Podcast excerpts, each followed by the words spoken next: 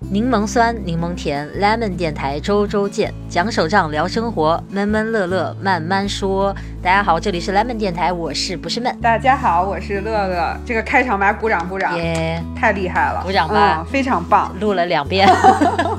那个第一遍回头 剪辑一下，作为彩蛋送给大家啊，送给大家，送给大家，不收钱啊。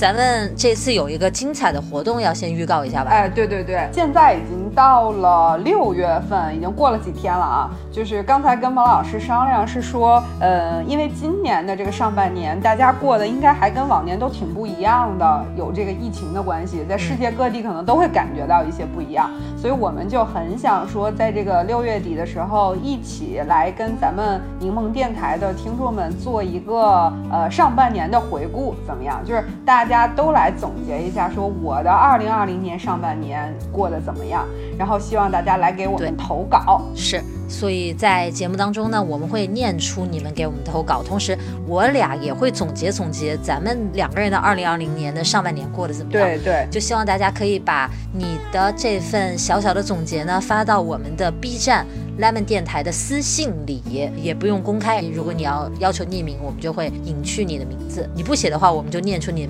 ID 这样子。对，所以就是来做一个呃，我们柠檬电台的年终企划案，来跟大家一起来总结我们的上半年，就是特别期待大家能够参与进来。是，也是真的是非常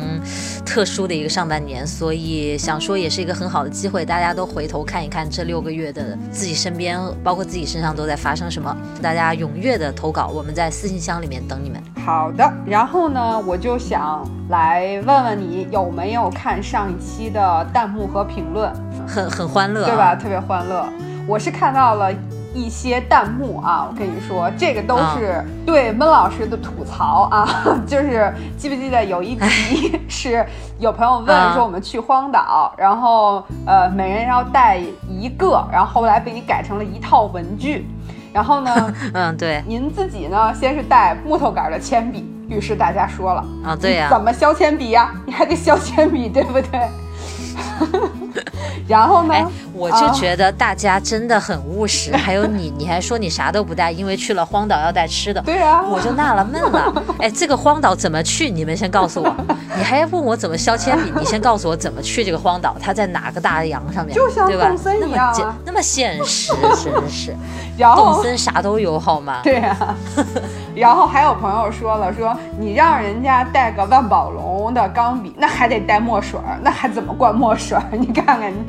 就用海水啊，就写出来就是戴维斯蓝呐，这不是很棒吗？就无穷无尽的海水啊！好，这段划掉，龙爸爸，你假装什么都没听到，还顺手吐槽了一下戴维斯的钢笔水儿。哎，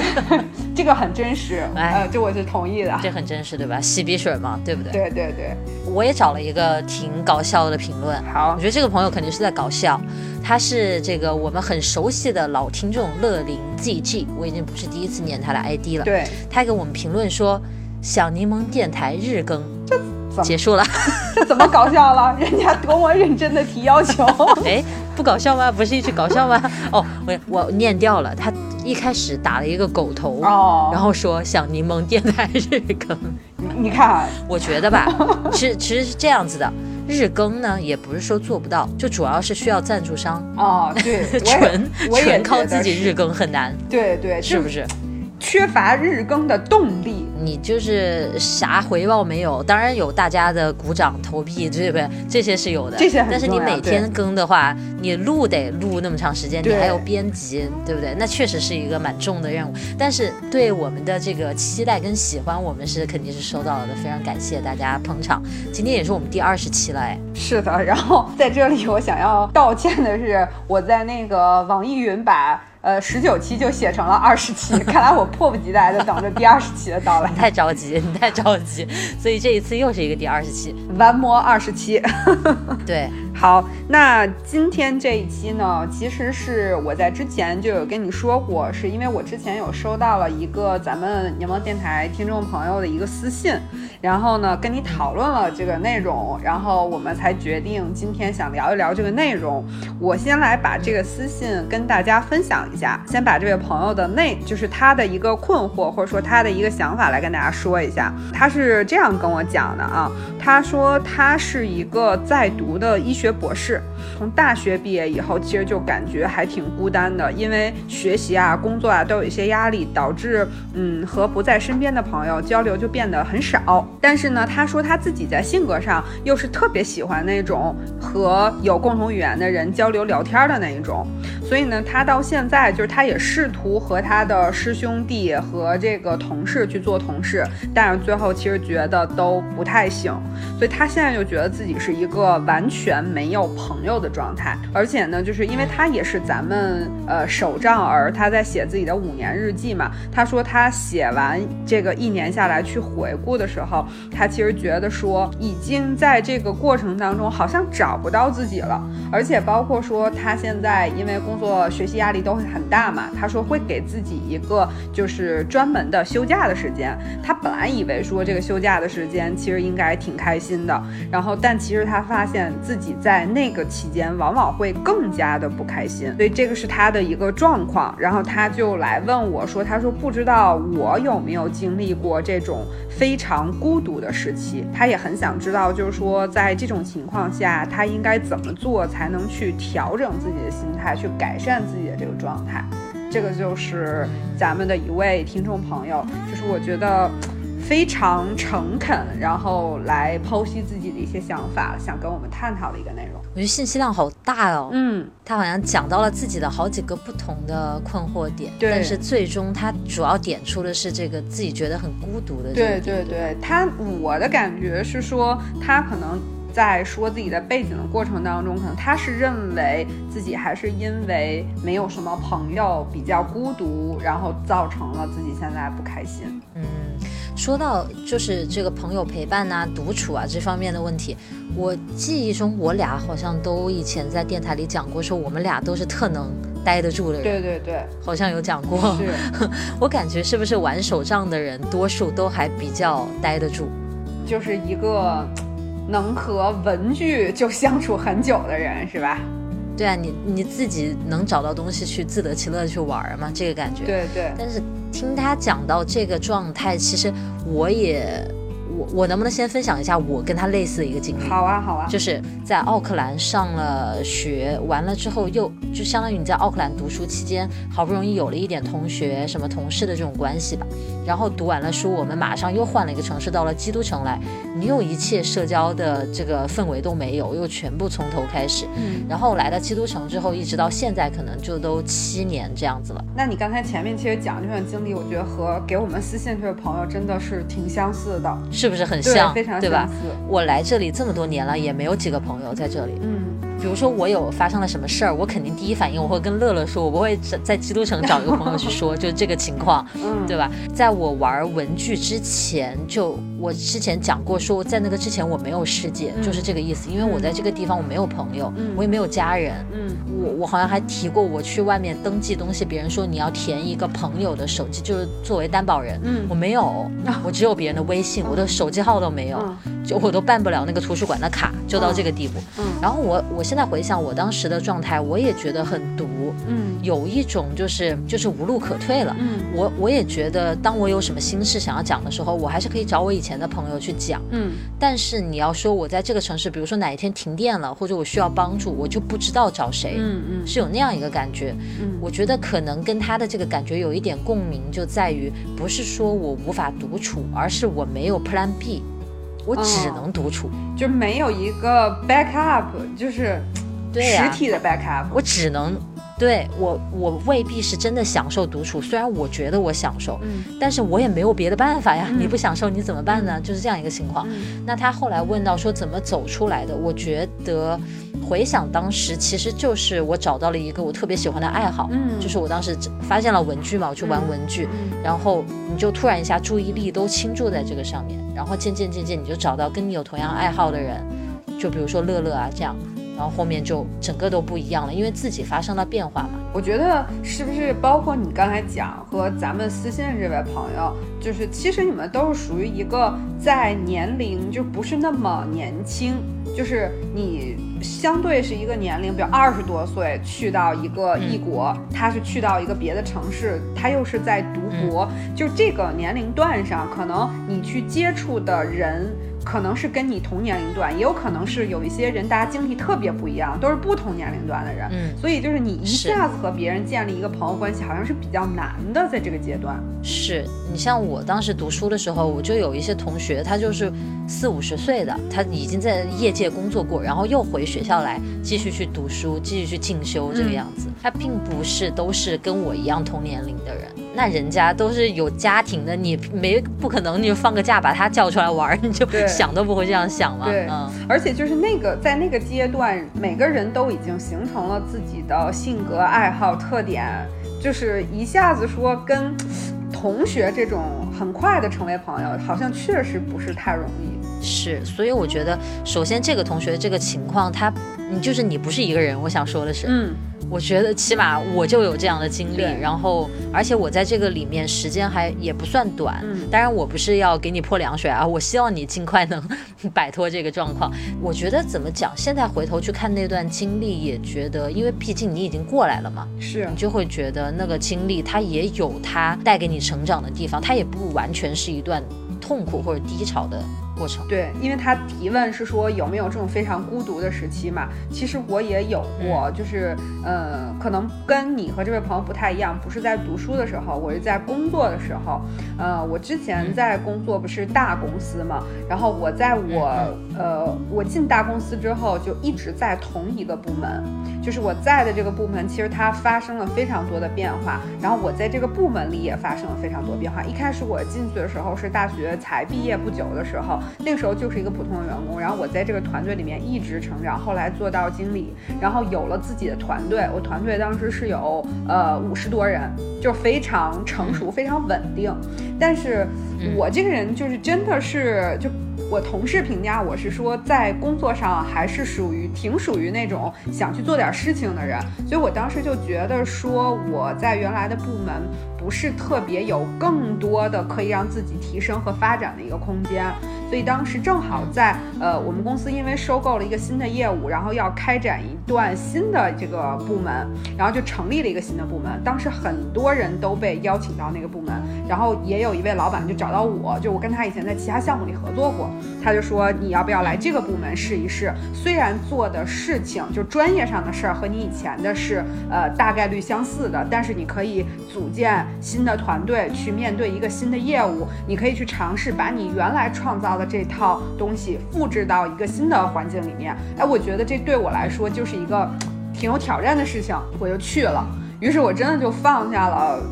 那时候可能也是确实还是挺冒险的，事实证明也是冒险，就是放下了五十多人团队，然后自己就去了。然后那时候，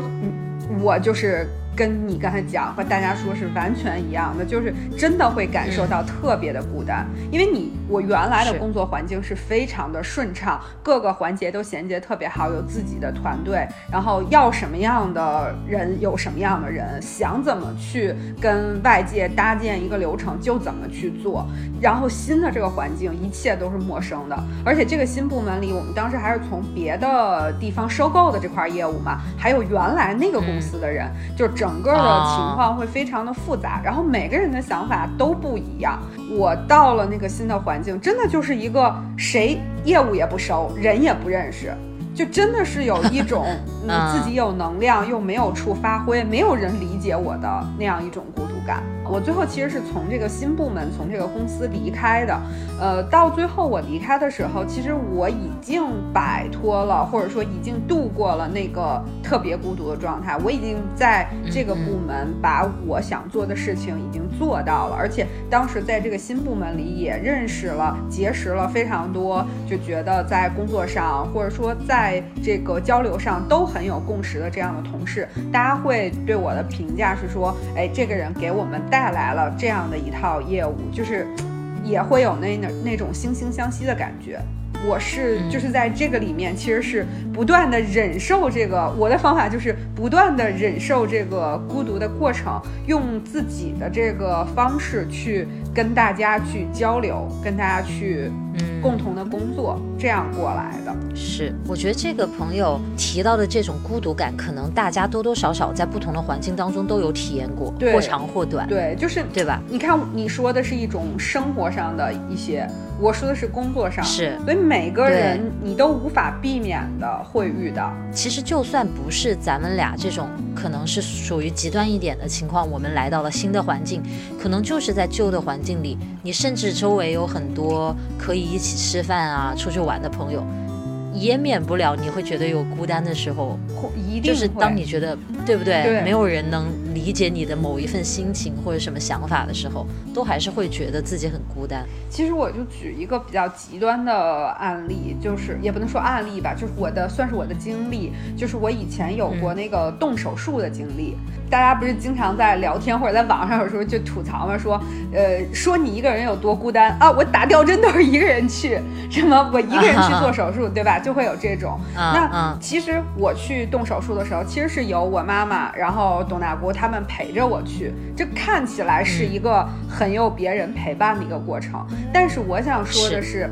你进了手术室的大门，走向手术床，去面对麻醉药的那一刻，你还是一个人，就是那种孤没错，单感和那种没有人和你分享，没有人和你共同承担那种东西，就还是你一个人去面对。我觉得你这个例子太形象了，就是不是没有人去支撑你，但是他只能送你到那里，对。就后面有一段他只能你自己一个人走。对，就是这个话说起来好像就听起来好像有那么一点点残忍，但是我觉得它是不可避免的，就是但是很真实，对，是的。只不过我说这件事儿是一个外在，我想问你的是，你也一定有那种内心特别特别独一无二，世界上没有任何一个人，就是如我这么了解你，也没有办法共情到的那么一点点东西，我相信你一定有。我觉得每个人都会有，甚至有时候你会觉得这份情绪不可能有人去懂，所以你都不屑于说他，对，或者你就你都不去争取那份对共情了，已经。对对，所以这个有时候我就觉得想到这儿也不是说悲凉吧，就觉得还挺有意思。你说人都是群居的动物，但其实你，不管做什么，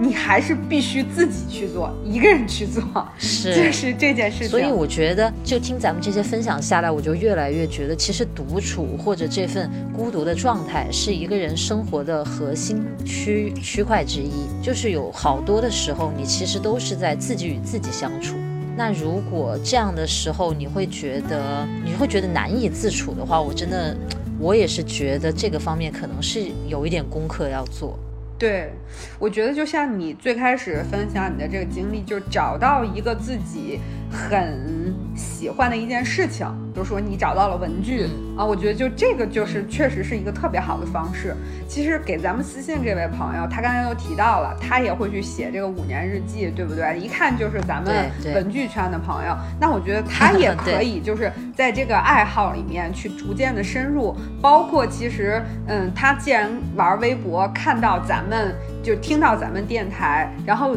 咱们电台又有很多的听众，我相信就是他也可以去跟大家不断的去交流，其实可以在这个里面找到自己更喜欢的东，找到就是可以和自己有共同呃喜欢这种朋友。我是觉得，你看，像他形容他现在的这个状态，就是觉得有一点点打引号一潭死水，嗯就是好像什么都动不起来了，嗯就是自己学业也比较忙，嗯然后想有知心的朋友也没能有，嗯这个师兄弟什么的也相处不来，嗯然后给自己放假，自己也不开心，就好像什么都动弹不得了，就是嗯生活的这个现状。嗯但是在这样的情况下，只就可能只有一个地方可以发生改变，就只有你自己，对因为，你只能掌控你自己。是的这就是为什么当时我这么走出来呢？因为我去发展了一个新的爱好，我突然觉得生活里面有一个事情好让我期盼，每天想要去做这个事情，太有意思了。那渐渐的，可能你只要生活当当中有一环动了起来，其他的齿轮就会跟着转起来了。所以你也不用说，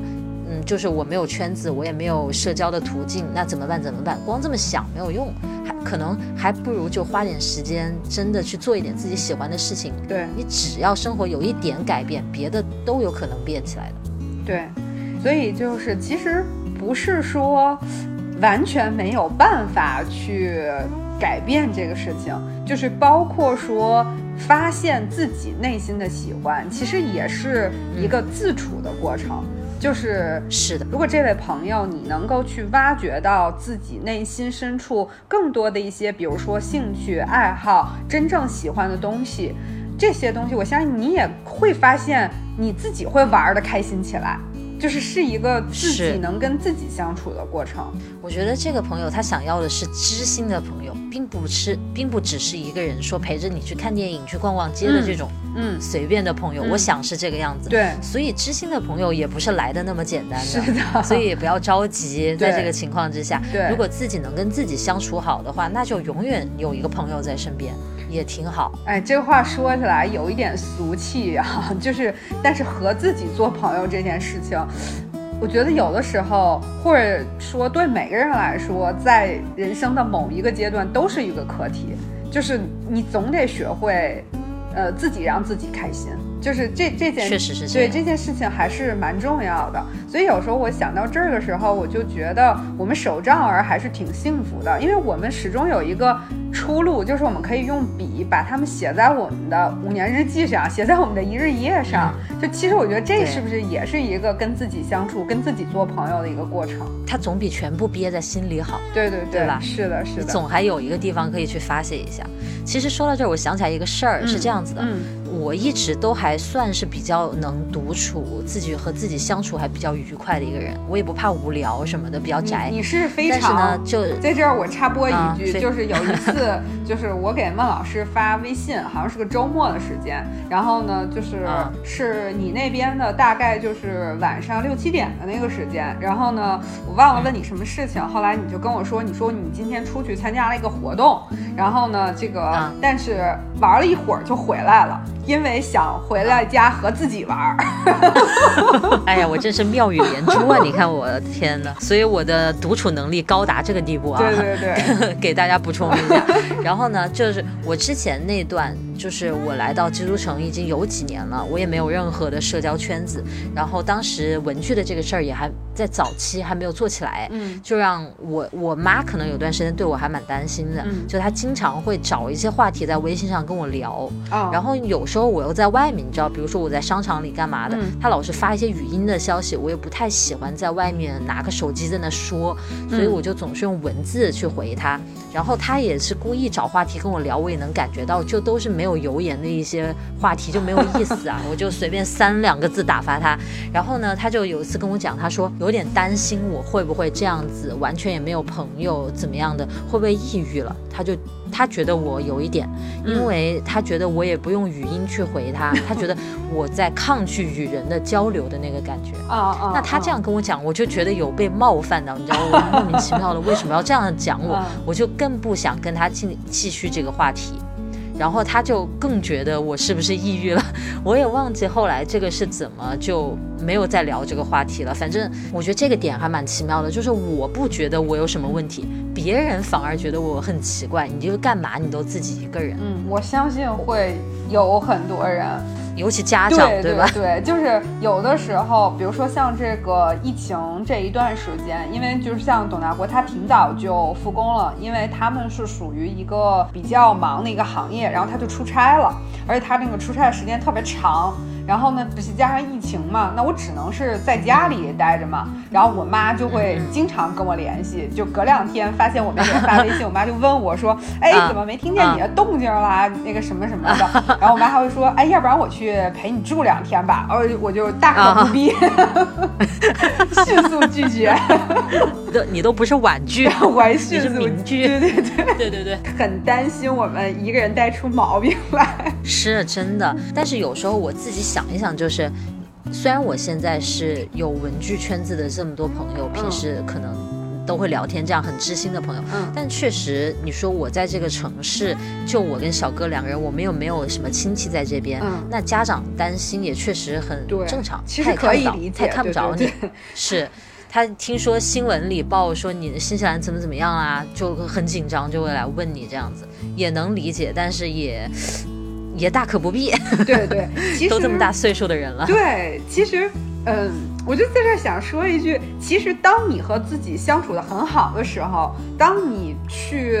在这个其中自自己自得其乐的时候。就是你不会感觉到那些东西，你会觉得自己和自己相处的挺舒适的。我不知道你有没有这种感觉啊？我估计你有，因为咱俩好像交流过。就是以前我有一个同事，然后我们有一次聊天儿，然后他就说，他说，哎呀，我好久没逛商场了，因为都没有朋都没有朋友陪我去。所以就是衣服最近没怎么买，鞋也没怎么买。然后其实我呢，当时稍微表示了一下，但是没太深说。就我想跟他说的是，我已经好好多年都一个人逛商场了。哎呀，我跟你太一样，对吧？就有时候你会觉得我自己逛，反而我能买到我特别想买的那个东西，是不是？是的。我为什么想跟你说？因为。就是有的时候我一个人逛的时候，我还给你发过微信，然后你一个人逛的时候，你还给我发过照片，对不对？对，像我现在有时候回国，比如说我有以前的朋友跟我一起出去吃饭，完了之后他说，哎，我们去逛一下商场，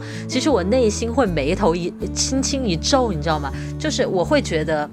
那我。我就是跟着他在逛，对对对，我就会觉得我要配合他。对，但是你当我自己一个人逛的时候，我就尤其喜欢优衣库那种店，啊，就是也没有店员跟着我，我想试什么试什么，我自己去拿，不需要问任何人的意见。哎呦天哪，我可喜欢那样了。然后我如果碰到看到有有一些。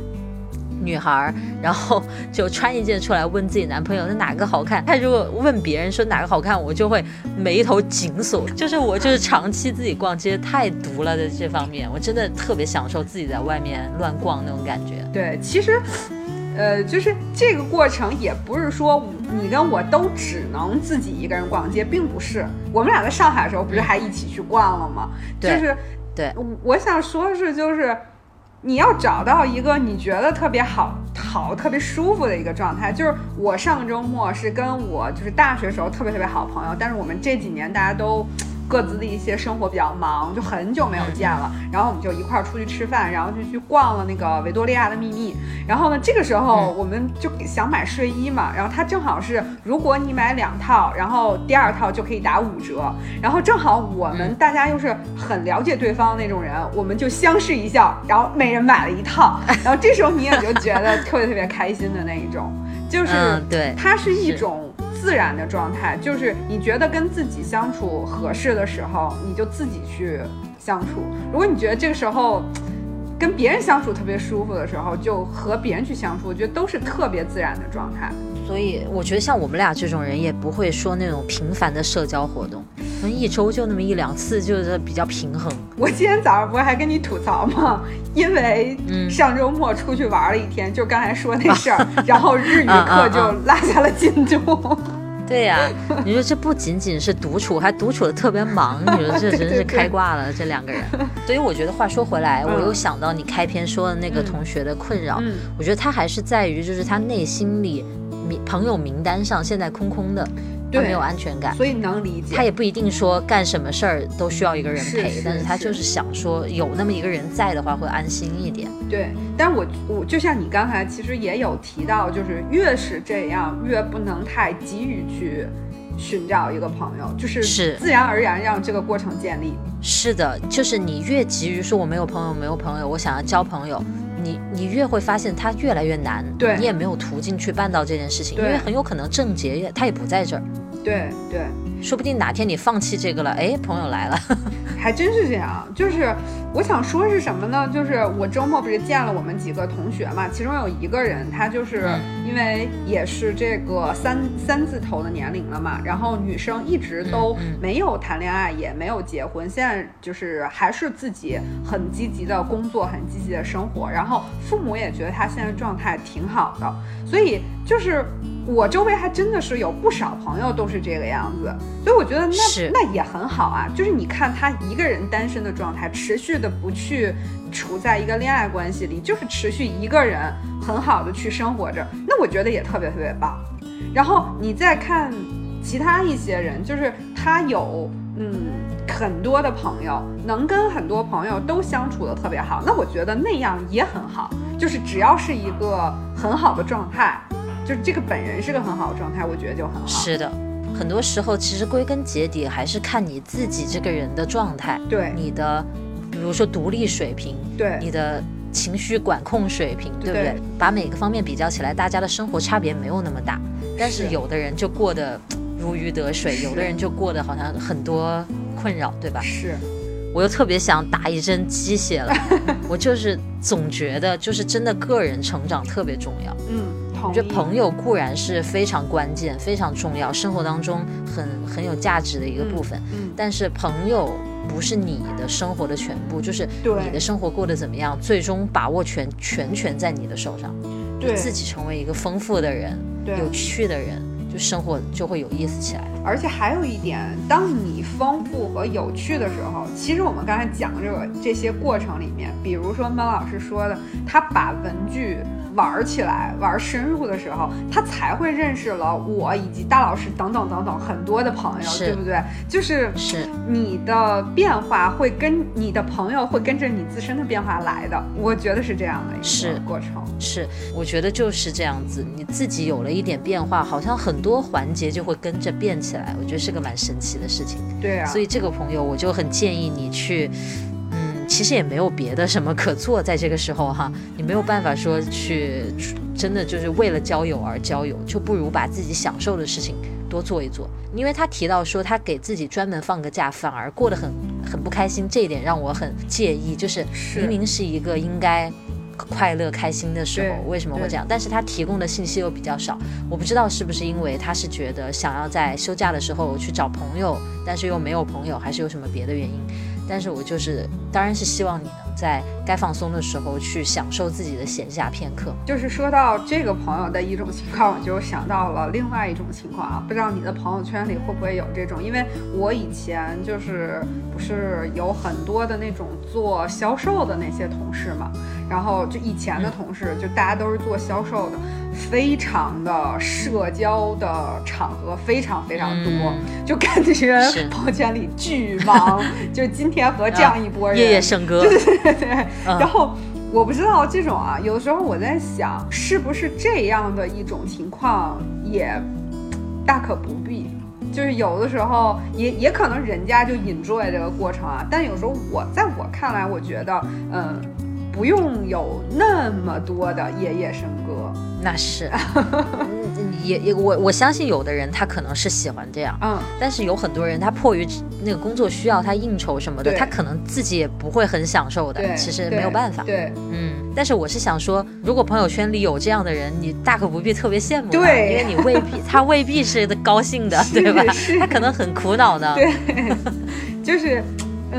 还是还是那种，就是找到那个自己比较舒适的一个状态，让自己觉得更好的一个状态，还是挺重要的一个事情。是，其实你有没有过那样的时刻？就是当你经历了一个特别热闹的场合，然后你离开了之后，嗯你一出了那个门，或者说你一回到家躺到床上，你去回想才在二十分钟以前那么热闹那个场景，然后。呃特别多的人啊，在笑啊，在闹啊，在说话、喝酒、吃东西，然后现在突然一下这个平静，我觉得那个反差带给我的那个感觉让我印象特别深刻。嗯，我也我也总结不出来那是个什么感觉，但是我会觉得，就孤独的人在那一刻你会觉得更空虚、更孤独。就是这种场合，我觉得特别经常就发生在，比如说跟一堆朋友去跨年，或者说去嗯年终的那个团队的年会结束，嗯，啊，我觉得就这种，是不是我们内心就所以就还是最开始那个话，你内心真的有一个角落是特别特别孤单的，就即使在前面那么欢乐的场合之后结束之后，就是你其实内心当中还是有那么一点点那个落寞。我觉得像你说的这个情况，还算是比较真感情的朋友在一起嗯玩儿什么的。我觉得更可怕的那一种，就是那种场面上的假 社交，对，像那种工作上的，比如说你敬酒啊，嗯干嘛那种，嗯你知道那种饭桌上的那些东西，你也是笑脸迎人啊，然后整个酒就整个饭吃下来两个小时什么的，然后回到家你就会觉得脸。脸也笑僵了，然后 整个人也累，然后也不知道那一切是为了什么，就是很热闹，很热闹，但是就是感觉整个人特别内耗。我觉得那种社交反而更更怎么讲，更损耗吧，还不如安安静静自己一个人。我觉得可能安安静静自己一个人的状态，才是真的是一个生活的平衡点。回来之后就觉得特累，就是发自内心的累。对，所以也不就好像也没有什么意义哈。说说到这部分，就想到了那首歌，什么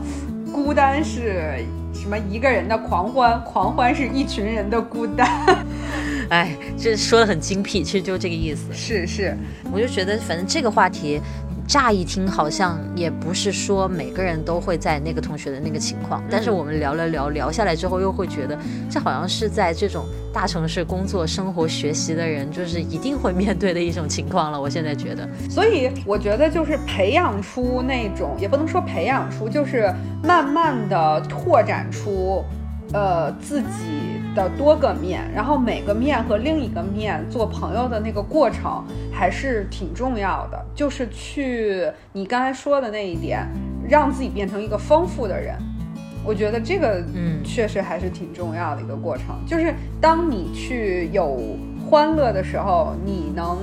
呃，有朋友在身边固然是好，真的没有朋友在身边，就是有时候你觉得实体的那个朋友重不重要？其实挺重要的。就是这个时候你有一个成绩，你特别想邀请一个人出来吃饭，然后跟他分享这个成绩，但是可能你现这个这个朋能跟你分享的朋友就不在身边，那。